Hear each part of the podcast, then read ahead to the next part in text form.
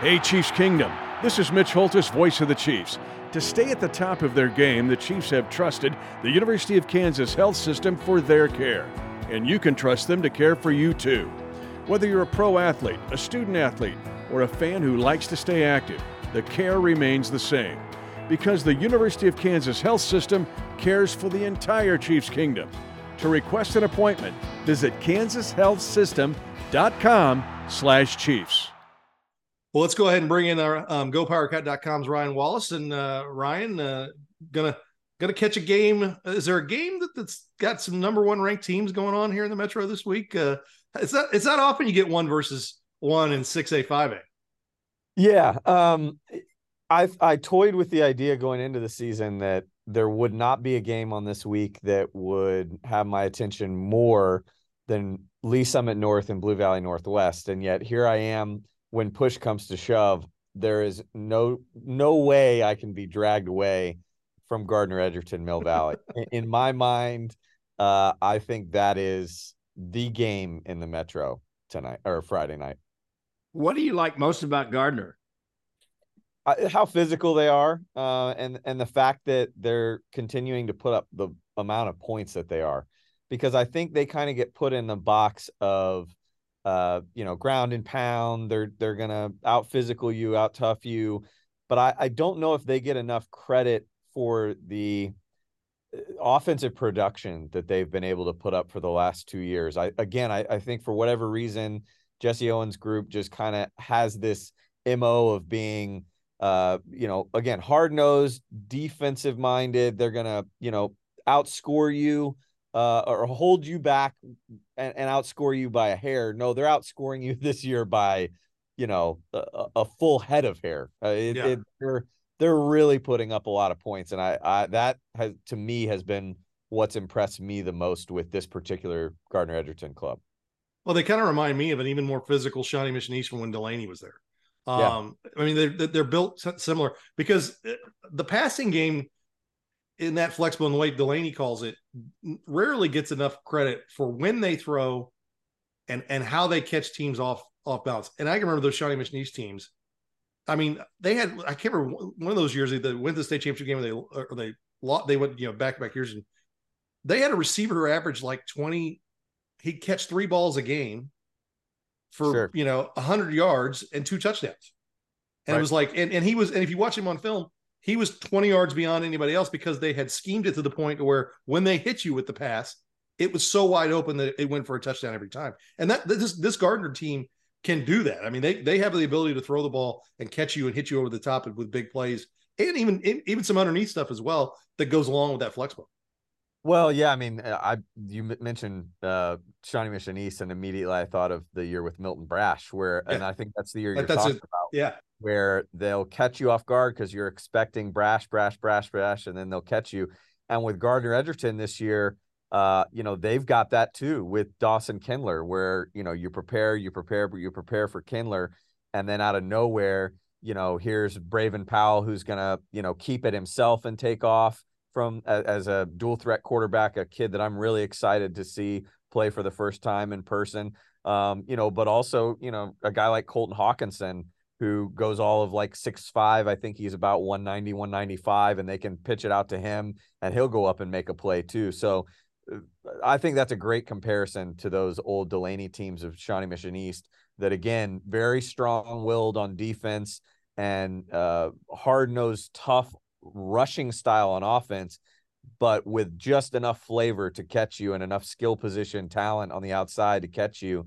That's Gardner Edgerton this year. And again, Dion, I'm really excited. Uh, I can't say it enough. You know, Randy Singleton is a guy that for them that's put up some some good numbers that I'm excited to see in person. Uh, Kindler again, but Braven Powell, this quarterback, 2025 junior. I, I know that the local schools, from a recruiting perspective, are starting to keep an eye. They kind of were with his sophomore tape. Um, I don't think he's a quarterback. good high school quarterback. I don't know if that's what he's going to play in college, but uh, really excited to see how Joel Appleby and company decide to scheme him up and uh, probably try and spy him as a quarterback because he can do it all at that position. Don't you see the Mill Valley defense presenting him some problems that they haven't seen in the first three weeks?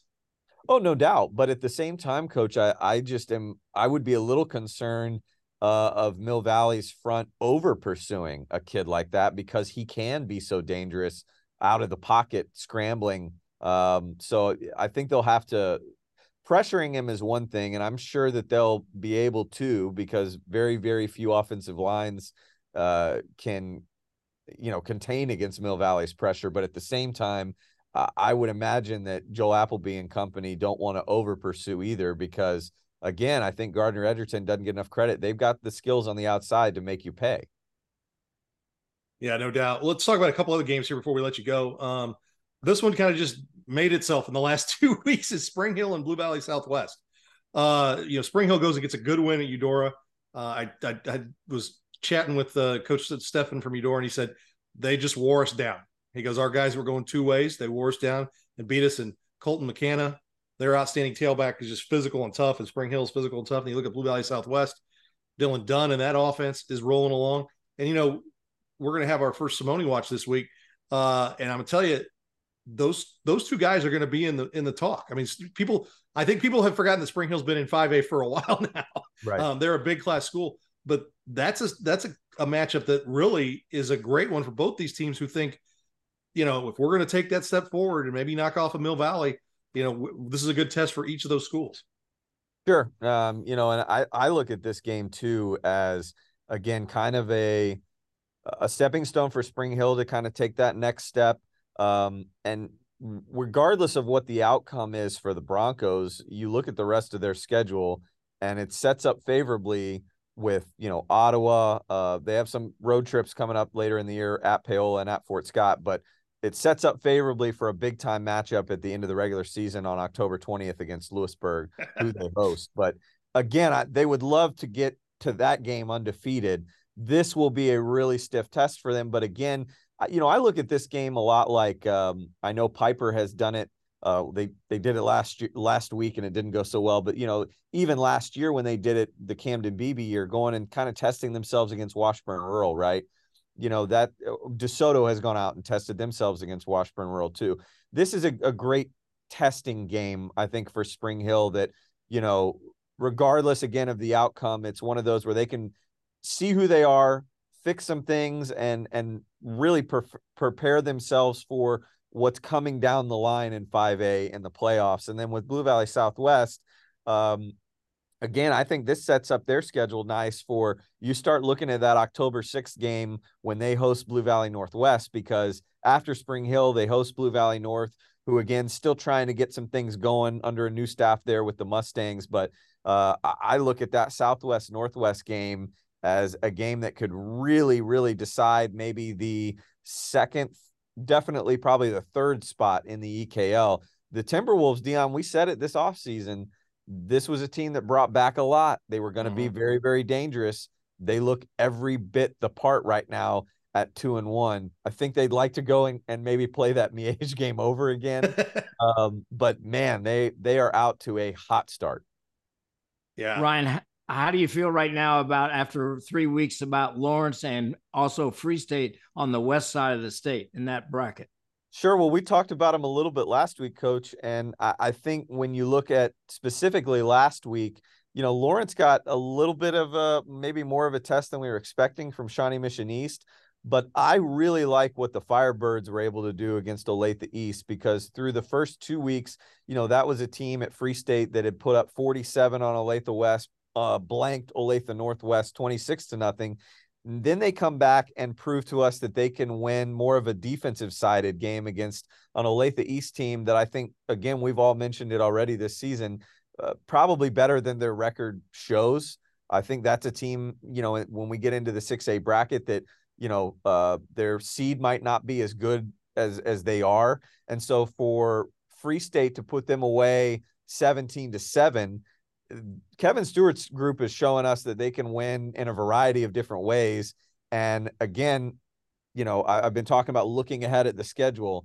Uh, and I know the the high school coaches and you you being a former one would tell me, ah, ah, ah don't don't do that. but uh, you look at Free State's schedule, Shawnee Mission Northwest this week, which will be a good test because mm-hmm. of what they showed against Mill Valley last week.